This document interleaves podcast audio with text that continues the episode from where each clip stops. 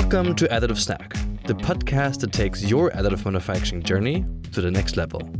I'm Fabian Alefeld, a member of the award winning consulting, engineering, and education team at EOS called Additive Minds. And I'm your host. In this fourth and final episode of our AM Space Race series, we have a very special guest with us Tim Simpson, a professor of engineering design and manufacturing at Penn State. Tim runs one of the best additive manufacturing programs in the US, where students can graduate with a Master of Engineering in Additive Manufacturing and Design. He also consults with the NASA Langley Research Center on system design and additive manufacturing. And that's why today, Tim and I will be discussing the implications of the latest developments in the space industry and what the implications are for other industries. But first, listen to this.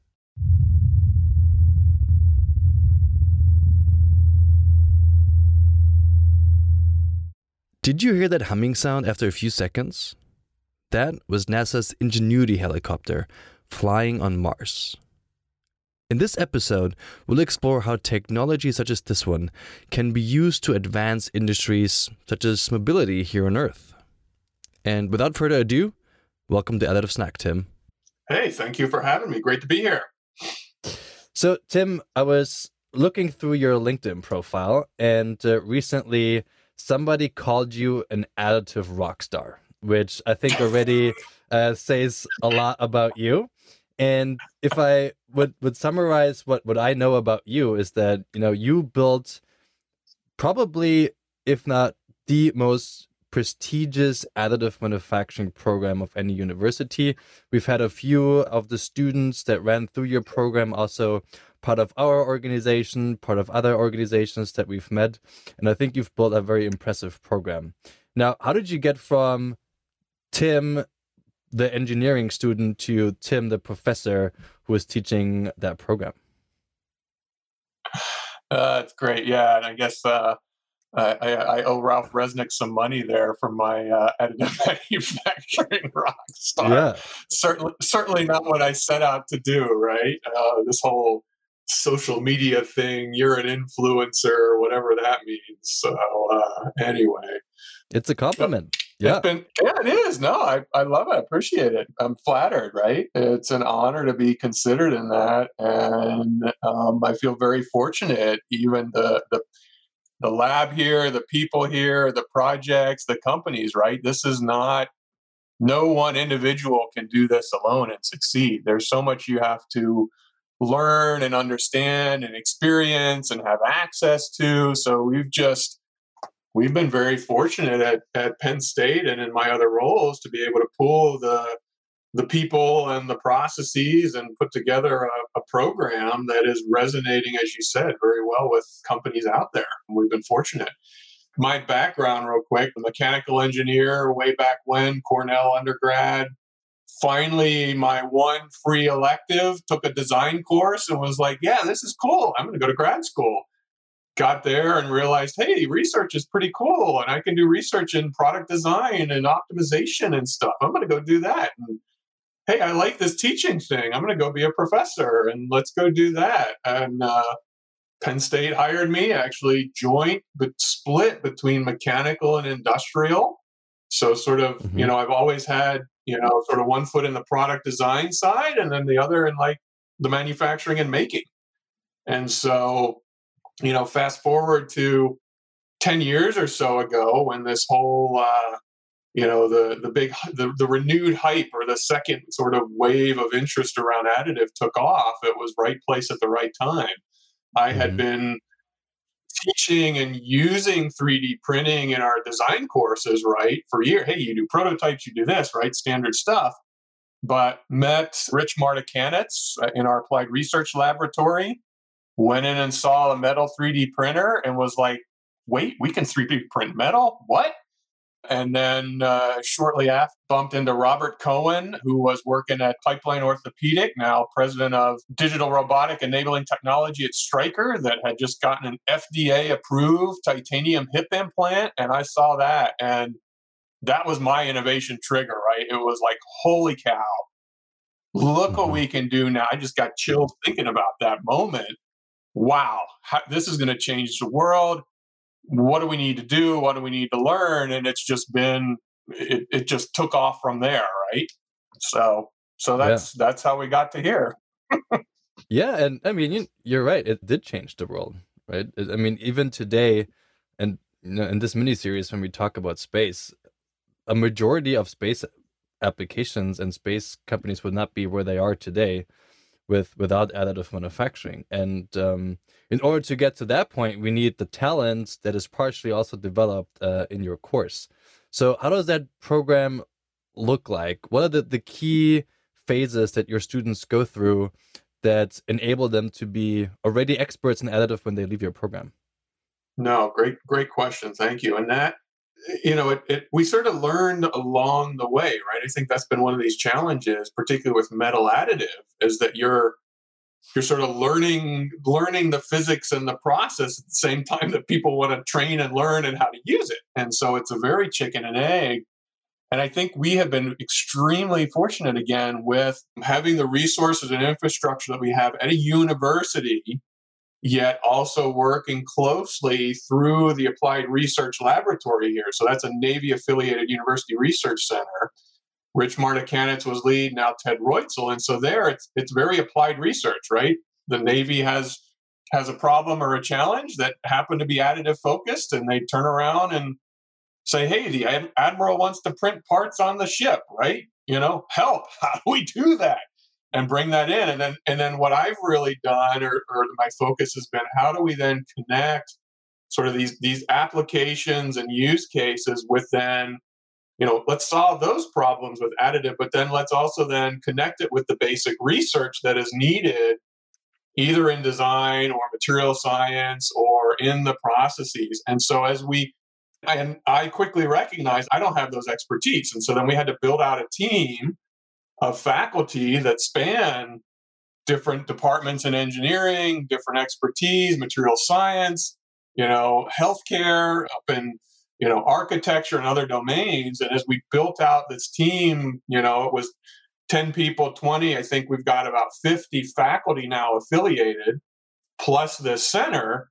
Then we sort of recognize, to your point, hey, we have a unique opportunity here to start connecting these dots because mechanical engineering is teaching a you know a, an additive lab. Oh material science is teaching an in-depth course on materials for additive. Oh IE's been teaching an additive process course for 20 years right and others. And so the companies that were coming in navy dod and others were all saying hey we want to learn. Here's the challenges we're facing. On the inside right then i was connecting dots uh, pulling different you know people programs together and out of that sort of grew this curriculum. And so it was very organic grassroots that we were able to put together. And i think one of the things that differentiates our program from others it is it is truly multidisciplinary right? And so a lot of programs would be you know it's it's a mechanical engineering degree of which now take two or three or four additive courses right? That are taught by you know, ME faculty or something. But in our case, the five core courses, each of those is taught by an expert in mechanical, an expert in industrial, an expert in material science, an expert in engineering science, uh, and then an expert. We have a separate engineering design program.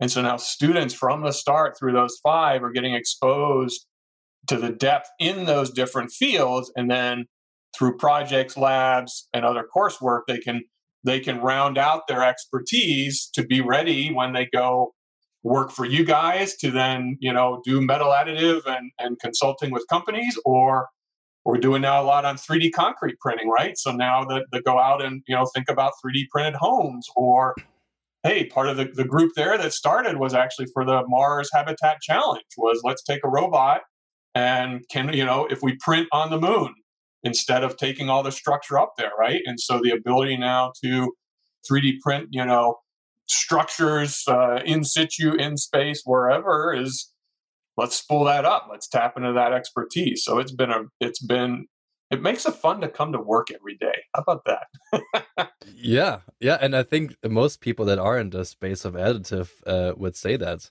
And I think one thing that you you pointed yeah. out is very important about the the the additive manufacturing industry and that is it is a multidisciplinary industry, which means also that we pull in experience that we have gained in the medical industry and we pull that into the automotive industry. Or we pull experience from medical into the consumer industry and now we're printing not orthotics but we're printing shoes and we're starting to move into customization that typically was only accessible in the in the medical industry. And i think similar also you are partially at a role at nasa where you are also trying to understand how can the advancements that we're making in space be applied to some of the other industries that are out there that are uh, just emerging and can possibly benefit from the technology. Can you elaborate a bit more on your role at NASA? Yeah, I, I wear many hats, right, depending on the day. Uh, and I'm fortunate being at, at Penn State as a professor here, 25 years. We can use, uh, it's called an, an IPA, basically a, uh, a, a, part-time appointment in my case where i get to then work uh, with nasa and, and meet and talk to folks like paul gradl uh, and ryan mcclelland that are really pushing the limits and capabilities of what additive do, can do for you know the space industry or aeronautics or uh, earth sciences right and so even though that's not my specific role there in terms of bringing bringing additive in or anything I'm trying to help connect some dots, much like I did across Penn State. You know, if you think about it, NASA has what 10 centers that are spread across the US. They have different expertise. Paul and his team, what they're doing down at Marshall with propulsion and stuff, his new book that's out, the data that they're producing and providing, right, to then transfer. I think, you know, and talking to him, and hats off to that team of being able to create data that is now being able to be used in the rest of the space industry, right? I mean, what a phenomenal role. Ryan McClelland mm-hmm. up at Goddard, for example, is really pushing AI uh, and generative design for lightweight structures. Uh, and I think that's something similar, right, between space industry and aerospace, right, where where additive is is important because of lightweighting. Well, it's even more important lightweighting when you're trying to launch something to the moon, let alone go to Mars. And so there's a yeah. natural fit for additive in that. And, you know, you look at, uh, like you were saying, medical industry, aviation industry, and of course, space industry, highly regulated. You know, you know, if anything fails, right, you run into serious issues. So flight criticality or or criticality of your implants is important. So having the standards, qualifying the material, qualifying the process to create you know repeatable reliable parts and things it's it's there's a lot of opportunity to learn across those three industries in particular space medical and aerospace or aeronautics because they're you know if something goes wrong people die and uh, mm-hmm. that's the mm-hmm. last thing we want as an industry is we rush into something too quick too fast we don't have the data we didn't quite fully understand what was going on heaven forbid you know plane drops out of the sky or satellite blows up on launch or or a, you know your hip implant breaks you know none of those are good outcomes. And so i appreciate this you know there's there's a tension there as well as you were saying earlier in this case between how how fast can we do this but also at the same time we we don't want to be stupid. We don't want to take unnecessary risks. Um, and and uh, you know how do you how do you resolve those those trade-offs as you go? And so there i think the opportunity as well to look at well what what did a what did a Stryker you know pipeline these other companies what have they done in the medical space right? What has a boeing or an airbus done you know in in with faa and, and regulatory there right? Versus you know what is what is nasa now doing with their standard 6030 uh, which is requirements for spaceflight hardware. So, you know, there are additive parts on Mars right now in Perseverance uh, that uh, Jet Propulsion Lab and others have been working on for years, qualifying and certifying, that are making an additive heat exchanger is helping make oxygen on Mars right now. I mean, you just stop and think about that statement for yeah. a second, right? So, and that and that's not the first part, additive part that's been up there but it's out there and you can read about it online and you you know and go and look and you can look at at the cool, you know, the propulsion and and hot testing that that Paul and his team have done, and you can look at the, I think Ryan mcclelland's up to he's in his talks, you know, thirty plus, you know, top op and generative design parts now that are are significantly lighter weight and stiffer than what it what a human can do. So you just how do you get the word out there? How do you share these? Because those are the stories, the success stories that that need to be shared and talked about so that it it it it reduces the trepidation, sort of changes the perceptions of risk in that no, there are companies that have figured out how to do this and it has transformed what and how those companies operate. It's an entirely new business model. It's entirely new manufacturing process. It's an entirely new design that previously they couldn't do. And that's that's very, very exciting stuff. Yeah, I, I couldn't agree more. And you know, it's so interesting to see how how quickly space has adopted uh, the the benefits of additive manufacturing, whether if it's the the the rapid acceleration of innovation cycles, whether if it's the design freedom and the design opportunities that it brings to complex structures, uh, but also to weight reduction to yeah ultimately improve and increase the the payloads that makes them therefore space flight also more affordable. And I'm curious to to hear your thoughts on the transfer of these concepts now to uh, to the aviation industry. And let's let's take the example of eVTOLs, right? Electric vertical takeoff and landing vehicles. How can some of these advancements be applied to those industries and and technologies that are just emerging but could truly benefit from all of these advancements? Truly, yeah, no, and I think um, let me let me touch on one of your first points there, right? I think I think the space industry as a whole, if I step back and look at it, right, you look, I mean, SpaceX, right, what they've been doing, pushing additive, and I just saw the new release on on you know new factories that former SpaceX employees are now starting to, to bring bring to market and stuff. I mean, space is interesting because light because weight is so critical right because of launch cost mm-hmm. and at the same time production quantities are sort of low enough right you're in you you know the i hate i hate to think about the you know the cost volume curves that you see the economics of additive versus conventional right i need to produce hundreds of thousands to amortize the cost doing mass production versus additive is a flat line well no it's not a flat line but anyway we'll save that one. We'll, we'll save that one for another day. But you're in you're in that low volume production side uh, where you know, hey, I'm I, if I launch a rocket a month, right? Well, that that's that's twelve things I need to make for you know twelve quantities of this, that, or the other, and so it's really it's it's in that sweet spot from a production standpoint, from a complexity standpoint, from a weight standpoint that you know, it, it, it's not a surprise that it that it's taken off, so to speak, in the space industry so much. So that's been great to see. Where then on you, as you said on that, that how does it then transition to, you know, other technologies? I mean, you think, I think the other you you mentioned sort of the, you know, the design freedoms, the light weighting. I mean, all of that obviously will help with the EV eVTOLs and and the electric aircraft and other stuff that we're doing, right? Because the more weight you have, the quicker you're going to drain your batteries. So there's a natural yeah, exactly.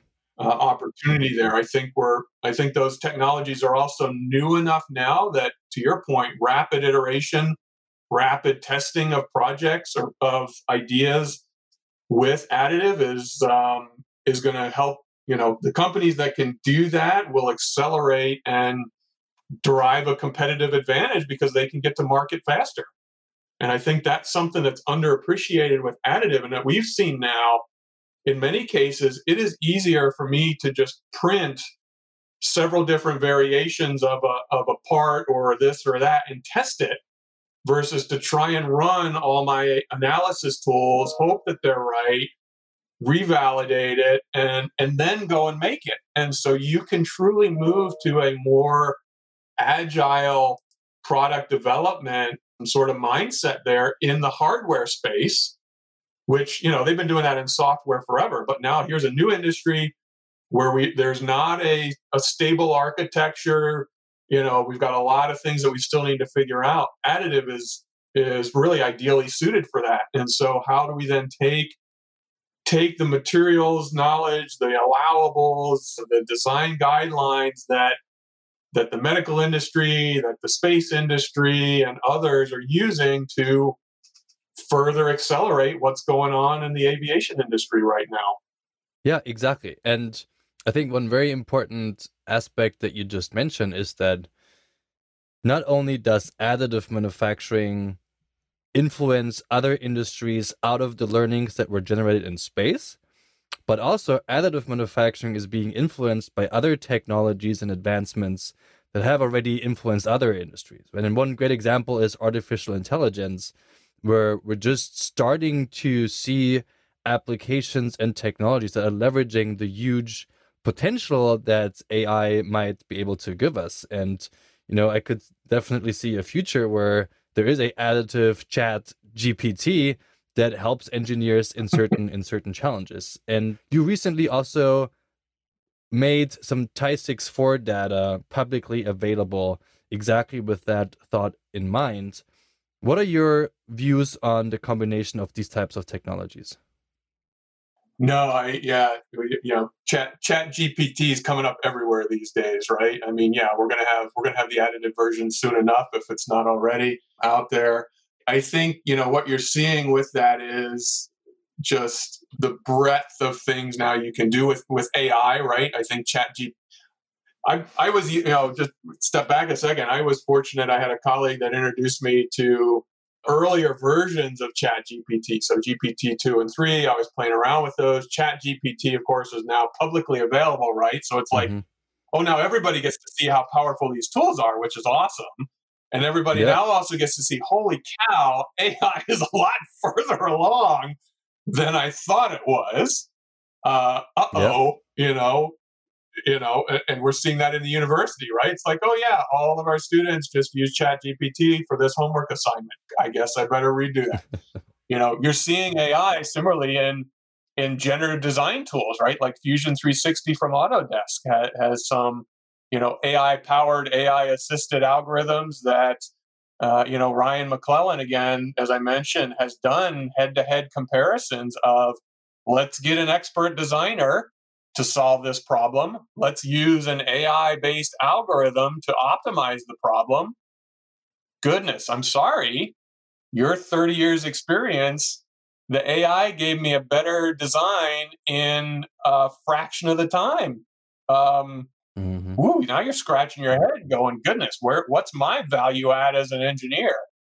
Uh, he was smart picking picking a couple of guys that were that were getting ready to retire so their feelings weren't hurt but you got to now rethink right this younger newer generation that's coming in and and that's been something on the the teaching side is we're not i don't necessarily need to train or, or the, the balance between training students to do cad for example and create the 3d solid model versus now training students to formulate the problem right? Define the what are the boundary conditions, the loading conditions, constraints, etc. We now have to be thinking much more carefully about problem formulation and problem definition because once we set that up, the AI can better, faster solve that in a fraction of the time or get us, you know, 80% of the way there quickly. And so you're seeing you're seeing that go on in the design space and then to your point on in the in the process space there's so much going on particularly in metal additive layer by layer. I got laser i'm melting powder it's given off emissions i'm taking pictures right? Where now we have access to so much data that we become inundated with trying to make sense of it all and so I think the big holy grail still within additive, whether you're in space or aerospace or medical or anybody, is how do you know that you've got a, a good build, right? As it's going on. Can, if I could qualify and certify a part based on the process signatures that I monitor, holy cow, think about the savings there from you know inspection and testing and everything else going on. Well, in order to do that, one build we're fortunate with we've got a great partnership with uh, 3D Systems. we love our EOS system too. We've hacked the heck out of that with cameras and things. But now in our lab, we're able to gather four, six, eight terabytes of data for one build. As a human, I'm not going to look through all of that. And so we have to rely on AI and machine learning to help make sense of the data, help understand the data, and then eventually once once we built those models, then we can start doing sort of real-time closed loop process control, which some people like and and some people are freaked out by because now how do I have to validate and qualify my my my control algorithm in addition to qualifying the part that it built. So there's a there's a mixed bag of responses on that one, but but to your point, the opportunity to leverage these other technologies, AI and machine learning and computer vision, you know, do I put it do I put it in the cloud? Do I need to put it on the edge? How do I get data from all my IoT, my Internet of Things, all these sensors? So we're living in a world of data now, and um, we need to we need to be again thinking thinking smarter thinking different about how to harness all of that for better parts better processes that are helping you know helping uh, uh, humanity whether we're in you know driving better cars better safer airplanes or exploring you know new worlds out there. Yeah and, and i think it's important to repeat that ai and let's just stay in the space of additive is not going to replace engineers it is going to elevate and advance the work that engineers are doing today. And I think a, a perfect example is process development. I mean, how do we develop a new process for a specific application or for a new material, an additive? We run a DOE, design of experiments, where we build various different test coupons with various different uh, process parameters. We play with layers of power, we play with uh, layer thicknesses, we play with laser speeds, hatch distances, all the parameters uh, that depending on the system and the technology, are in the hundreds uh, of different parameters. And the human mind can only do so much, right? So it saves time, it can accelerate development efforts, which then in the end really help us not only in space, but also in other industries to get additive manufacturing adopted faster because ultimately we can find new and better processes that hopefully then also have more compliance with the FAA and the FDA and other certifying bodies out there. And I think one thing that's also important to to point out is that the the human mind is sometimes restricting new technologies by staying with what we know. And I think you you've coined a term um, MFD or manufacturing fixation in design, which kind of describes that concept. Can you elaborate on that for a second? Absolutely, yeah. That was my uh, my most recent PhD student, uh, Jennifer Bracken Brennan, was interning in several several companies. Actually, I was jealous. She worked at five, you know, worked in additive teams at five different companies over the course of her PhD, which was awesome.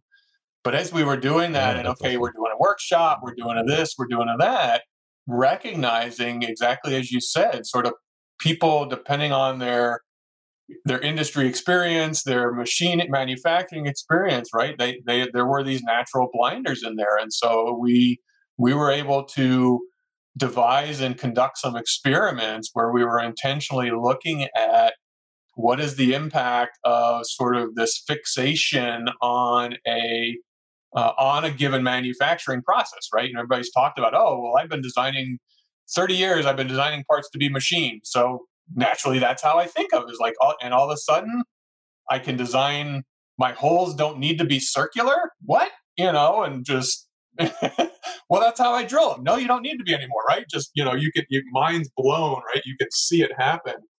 And so we we call you know, there's a there's a research in this area called design fixation, where you get fixated on a certain idea, right? And then you can't innovate outside it. And so we said, hey, there's a subset of that where you're fixating based on that manufacturing process or experience. And so, you know, we talk often about design for manufacturing, right? We're designing for so we we were able to flip that acronym around and say, no, no, no, manufacturing can fixate you in design, MFD. Here's how it manifests So we were able to show it, it, actually in workshops where we're doing training, we're doing worksheets, we're able to show, hey, it occurs, we're able to quantify it, we're able to measure it, and then now how do you how do you mitigate that, right? How do you get people to literally think outside the box? In this case, think outside of the mill or think outside of the lathe. And I think it's going to be a, a ripe area for investigation going forward and excited with her work. And she's off now at her sixth or seventh company, you know, trying to trying to deploy additive there. So we'll see how successful she is, and uh, keeping tabs on the other companies that we've been working with in aviation, in nuclear, and you know a couple other industries. Right. So back to these regulatory challenges, the same things.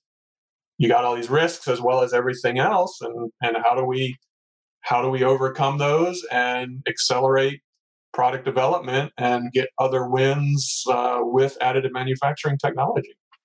Yeah.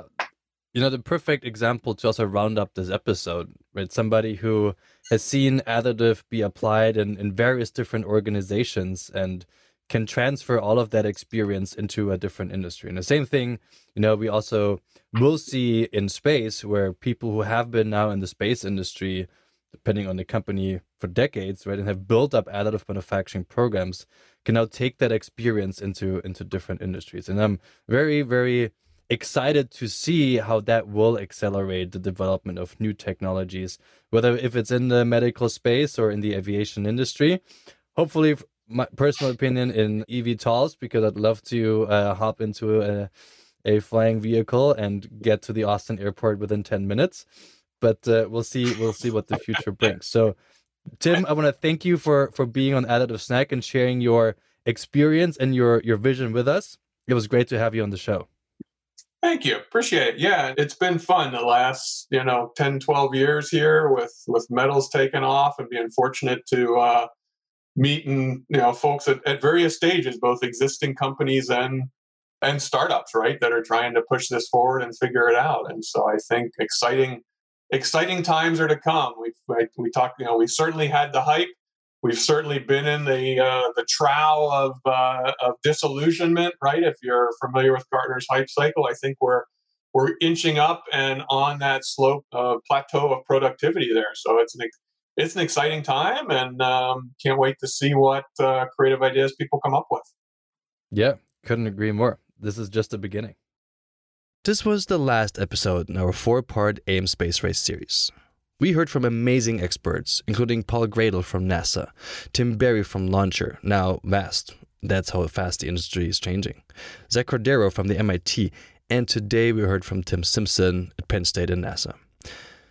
As we discussed today, what happens in space doesn't stay in space expect to see major developments being adopted in other industries such as aviation, automotive, even medical, and the construction industry.